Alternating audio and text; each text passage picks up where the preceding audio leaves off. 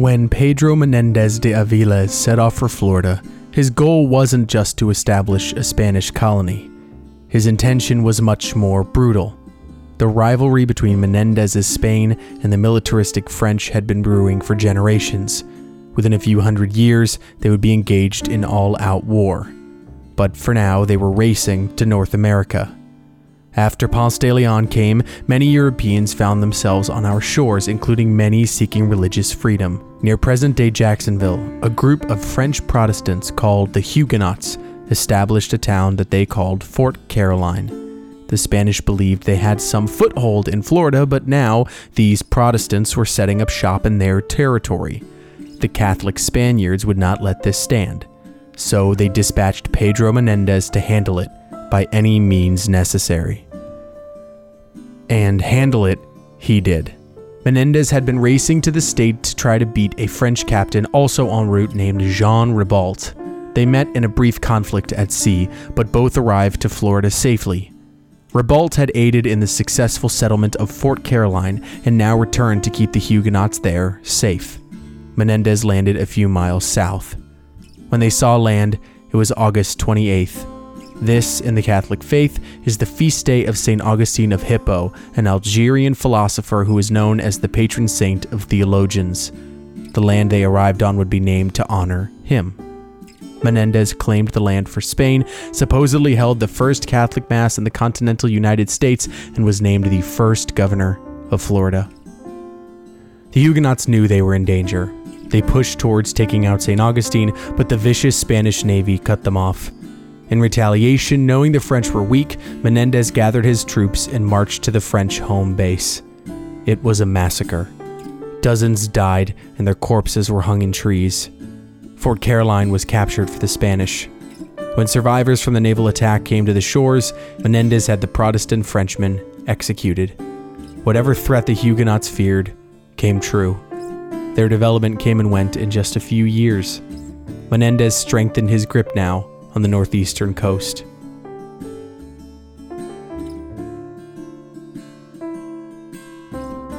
For 100 years later, near that town that Menendez established, a group of actors put on a show in decorative armor, wielding false swords made up to represent not just the Spanish settlers, but also the slain Huguenots.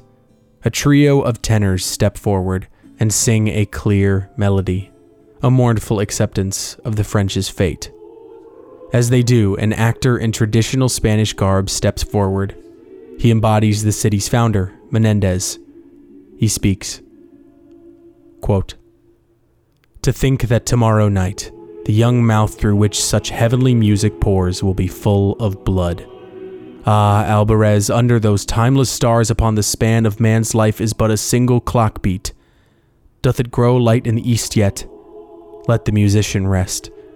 I would address my thoughts to heaven now.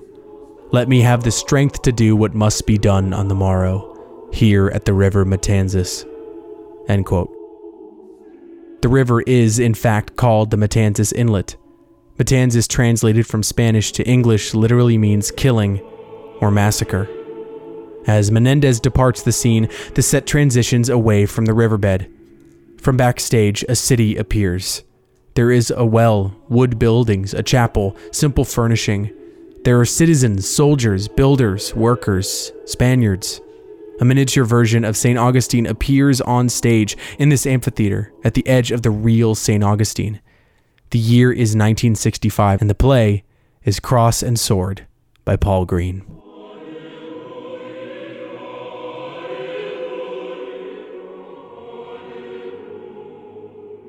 I'm Nick D'Alessandro, and this is Wait 5 Minutes, a podcast about Florida by a Floridian.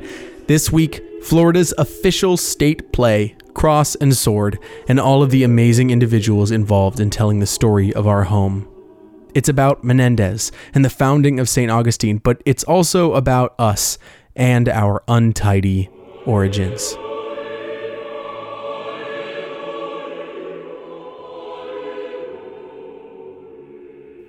All right. Imagine, if you will,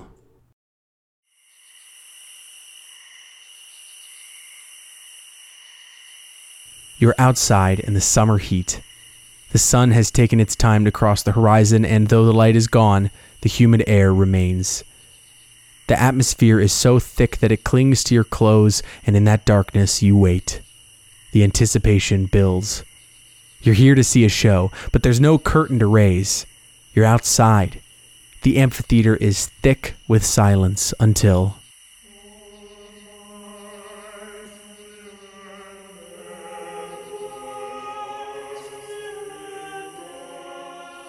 A crowd of people of all ages arrive on stage and fill the air. The harmonies drift over another, slowly, lazily, but with great intention. The swarm of lyrics build atop one another, and then, after they've all but encompassed the space, they fade. The narrator steps out. He is dressed in ratty clothes, a peasant, a bard maybe, and he's here to welcome you. He says... We are met to commemorate the founding of St. Augustine here 400 years ago. With its beginning, the United States began. European civilization in this land was first planted here, 22 years before St. Walter Raleigh's lost colony at Roanoke, 42 years before the English settlement at Jamestown, and 55 years before the landing of the Pilgrims at Plymouth Rock. After a few more moments, a bell is rung in the distance.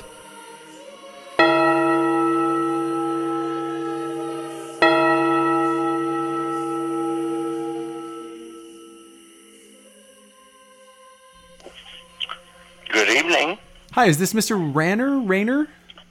Yes, Rayner. Rayner, hi, this is Nick D'Alessandro from Wait 5 Minutes. How are you? I'm good, thanks. You said Rayner is how to pronounce your last name? Correct. I have a last name with an apostrophe in it from my Italian ancestors, so I get a lot of trouble with it, so I always like to ask. So I just want to ask a little bit about your involvement. You directed the show for, did you say 11 productions of it? 11 seasons, yes. That is Tom Rayner.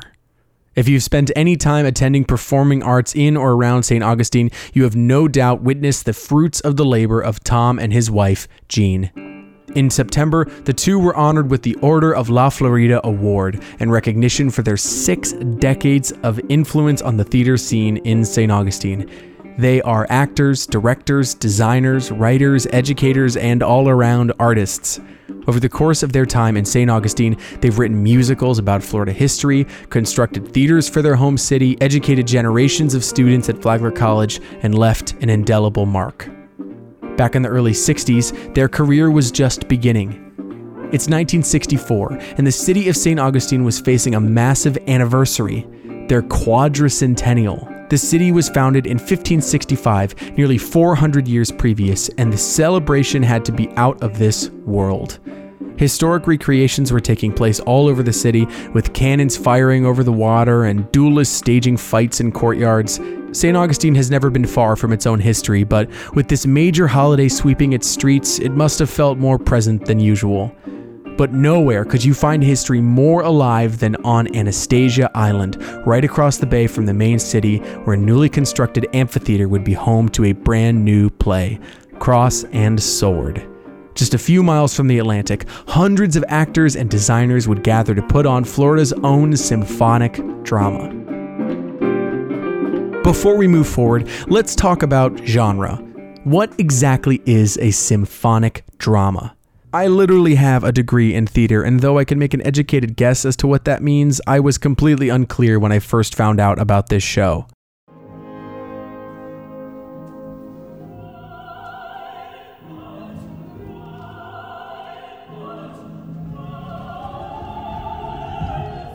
This is from Der Ring der Nibelungen, a 4-part epic opera written by the famous composer Richard Wagner. It's technically 4 distinct operas, originally written to be performed over the course of 4 evenings, creating a total of 15 hours of grand musical spectacle. The music is marvelous and over the top, and tells of a fantastical parable about gods and mortals and magic. This is an opera, meaning there is singing throughout, but it's also a classical version of an opera in aesthetic and style. It is meant as a performance for a specific period to begin a festival. Cross and Sword shares a bit of that. It was performed in the summer every year and ran for 10 weeks, a celebration of those who flocked to the East Coast during the warm summer months. Other than that little similarity, these shows are completely different.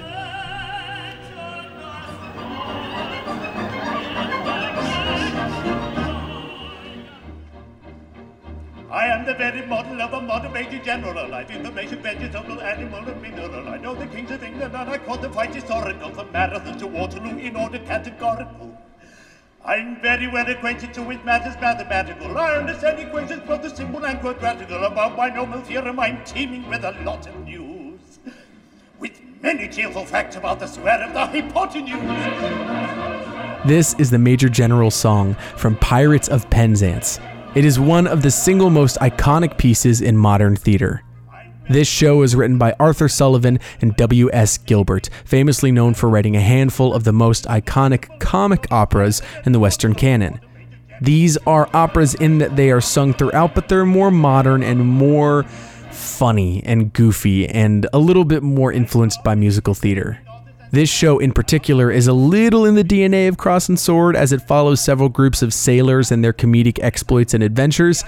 Aesthetically, we're closer, but Cross and Sword is much, much more serious and has some actual dialogue in it.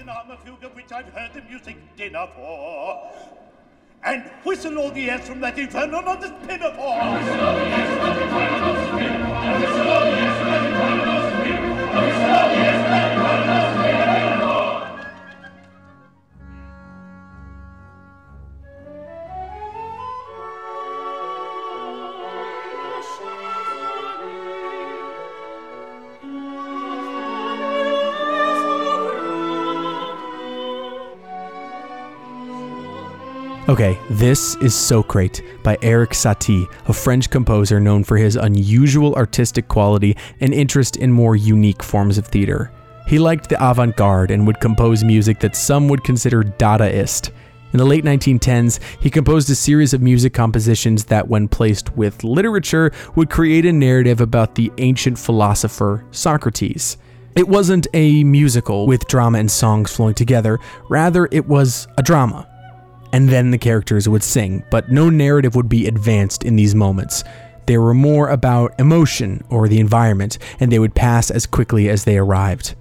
This is a symphonic drama, but it's still not quite the genre of symphonic drama that we're talking about. What we're talking about is a little bit of all three. There were those, of course, who did not care for the genre, which is fine. You can't please everybody. Cross and Sword follows Pedro Menendez de Aviles, a Spanish conquistador who in the mid-16th century sailed to Florida and established the city of St. Augustine and firmly put a foothold in Florida for Spain.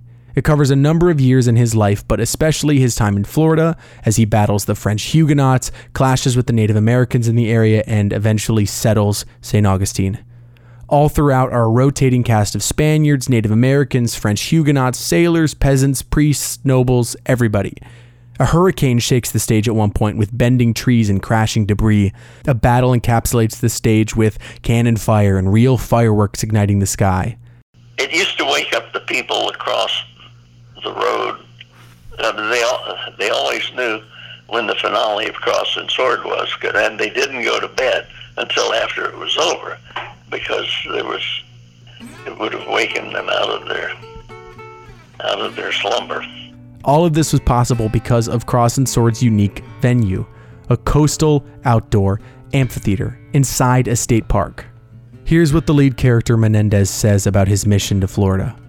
Quote, "Heretofore, the explorers, and blessed be the memory of their bravery, to Florida have been that and no more explorers. They all failed, but this expedition will be different. We go to found a city there, to settle permanently there. Yea, settlers, homemakers, colonists, homemakers, I said." End quote. Menendez goes on to express his goal for the Spaniards in Florida, to spread the gospel, especially to the Native Americans in the area. So it's a historical piece, but it's also kind of a more fabricated, more idealized version of the story. It's not cookie cutter beautiful, but it certainly is a more grand version of the narrative. Cross and Sword was part of an extremely unusual and rare theatrical genre that swept across the country in the early to mid parts of the last decade. During that time, the musical stylings of the aforementioned symphonic drama were combined with an influx of history-focused patriotism. In the years after World War II, before the disillusionment of Vietnam, America's proud spirit knew no bounds. One of the natural progressions for this was the symphonic outdoor drama. Theater companies began putting on productions of plays about their local area and would then perform said show in the area that the play is set. That genre would not exist without Paul Green. Paul Green was born in North Carolina in the early 20th century and throughout his career brought about the existence of the genre of theater that he was the lead contributor to. He grew up in North Carolina in the Jim Crow South. He lived near a historic black community in his part of the state and became interested in telling their history through theater. He wrote a play about what he saw in their community and called it In Abraham's Bosom. It played on Broadway and even won him a Pulitzer Prize for Drama in 1927. He had a major interest in his home state, go figure, and wished to see more of its history dramatized for the stage. So, in 1937, he wrote a play called The Lost Colony. The Lost Colony was the first of his outdoor symphonic dramas. It was performed outside, under a starlit sky in the middle of North Carolina. It tells the story of Roanoke, the famously doomed English settlement. It opened in 1937 and was a massive success. As a tourist attraction, it didn't get any better. During those summers, thousands would flock to the theater to witness North Carolina's origin story and feel connected to their folk heroes of yesteryear. This production still exists to this very day. You can catch a production every summer, and I intend to attend next year. But Green went on to write dozens more plays, including 14 other outdoor dramas. Most of his new dramas were similar to Lost Colony, intended to tell the history of a different state. So he wrote The Common Glory for Virginia, Faith of Our Fathers for Washington, D.C., The Stephen Foster Story for Kentucky, Trumpet in the Land for Ohio, and he even wrote one for Texas. That play is literally titled Texas. All around the United States, as the people of the country reestablished their own identity and place in the world, Paul Green was helping them find it. He was an early civil rights activist and an outspoken advocate for non-white voices in his plays. Paul Green was writing historical plays with the intention of creating a better future.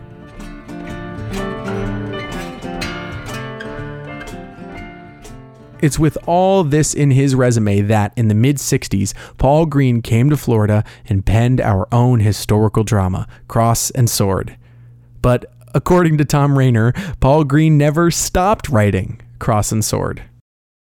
Paul and I worked hand in glove for years, and he would come down during rehearsals, and for years he was tweaking the script, modifying it slightly, and he and I had a falling out over he was changing things. Dress rehearsal, and I said, "No, Paul." I said, "We open tomorrow night. We cannot introduce changes at this date." And he got very incensed and didn't talk to me for a couple of years. The show was always changing. It was very much a living thing, a piece that shaped and reshaped in various different ways. Different actors would obviously come and go, including television actor Richard Boone. Different elements of the script would change beyond Mr. Green's additions. Sometimes whole extraneous chunks of the show would be removed simply to expedite the plot. The music would even change. There was original music written for the show by a composer named Isaac Van Grove, who often wrote music for a number of other shows by Paul Green. According to Mr. Rayner, the production staff would re-record the symphonic elements of the show every year. When they didn't re-record them, they would have to spend more money on essentially purchasing the rights to the music back. At a certain point, that just wasn't affordable anymore. So to compensate, the music started using this.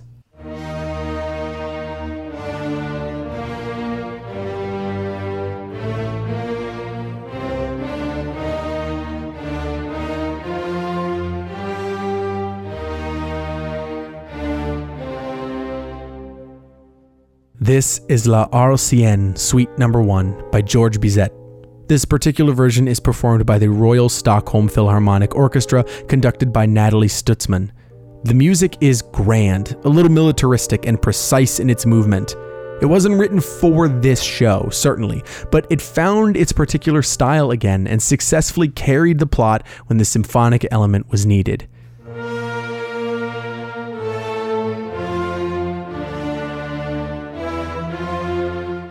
The show was growing and shifting and changing over and over again, and with each passing summer, it got a little more special, a little more unique, a variation of its own themes. For 31 years, countless Floridians flocked to Anastasia Island just across the infamous Matanzas River, and they would witness the story of our origins. Menendez would see his divine purpose, Menendez would arrive in Florida, Menendez would massacre the French, battle with the Native Americans, bicker with his own people. And in this play, Menendez is not necessarily a hero. He's more a machine of history and all of its glorious highs and its perilous lows.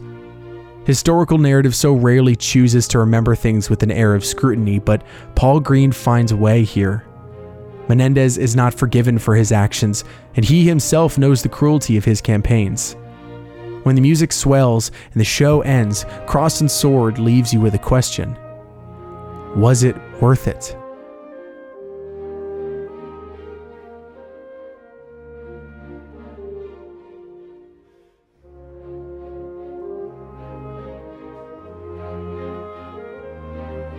As the years went on, the show became less and less financially lucrative. It was pulling in less tourism and requiring too much to survive. Volunteers came and went, and the show continued to shift, but after 3 decades of seasonal performance, Cross and Sword could survive no more. The amphitheater itself was in desperate need of renovation, and the company ran out of cash. The state had been supporting it for a few years, but there was nothing left that could be done. There just wasn't enough money. In 1996, the show had its final season. I was born that same summer. I write about things that existed before my time every day, but when it ends so close to my own life, it feels a little more personal.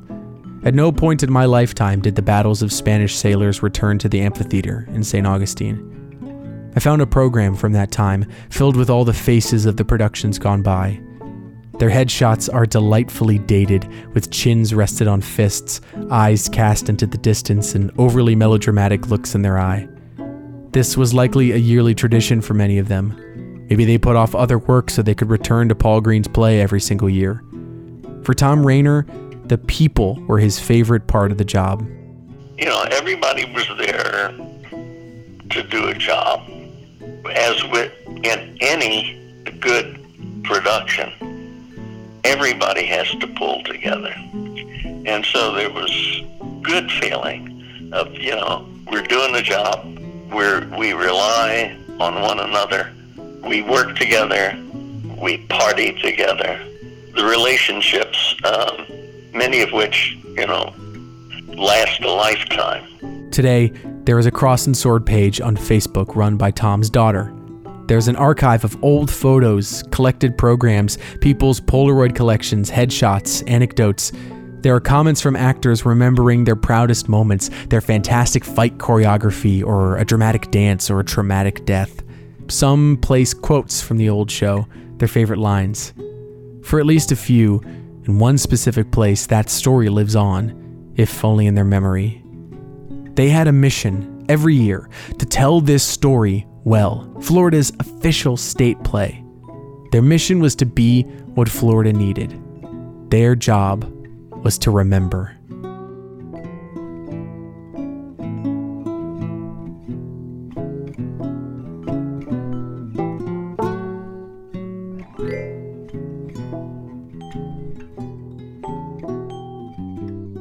Thank you so much for listening to this episode of Wait 5 Minutes. This is episode 10 of our 12-episode season. Next episode is the penultimate episode, and we'll be talking about a very special art form, taxidermy.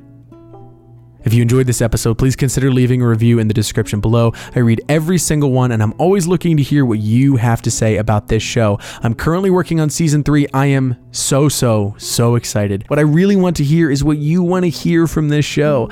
Your input really matters, and I would love to hear what you would love to hear. You can reach me on Twitter, Instagram, and Facebook at WFMPod. While you're there, why not share the episode with your friends? I know you know someone who would love this show. All you have to do is share it, tweet it, post a picture, tell someone what you like about it. It would really mean the world to me. You can also send me an email at wfmpod@gmail.com, especially if you have an idea for a future episode. All of the music used in this episode is from Lobo Loco. You can find the titles in the description below, along with a link to more of their fantastic music. I would like to thank again Mr. Tom Rayner. He was such a delight to talk to, and I really hope I get to hear more about his fantastic legacy in St. Augustine very soon. I'll be back next Monday with another story. Until then, I'm Nick D'Alessandro. Be good to yourself, be good to others, and please, drink more water.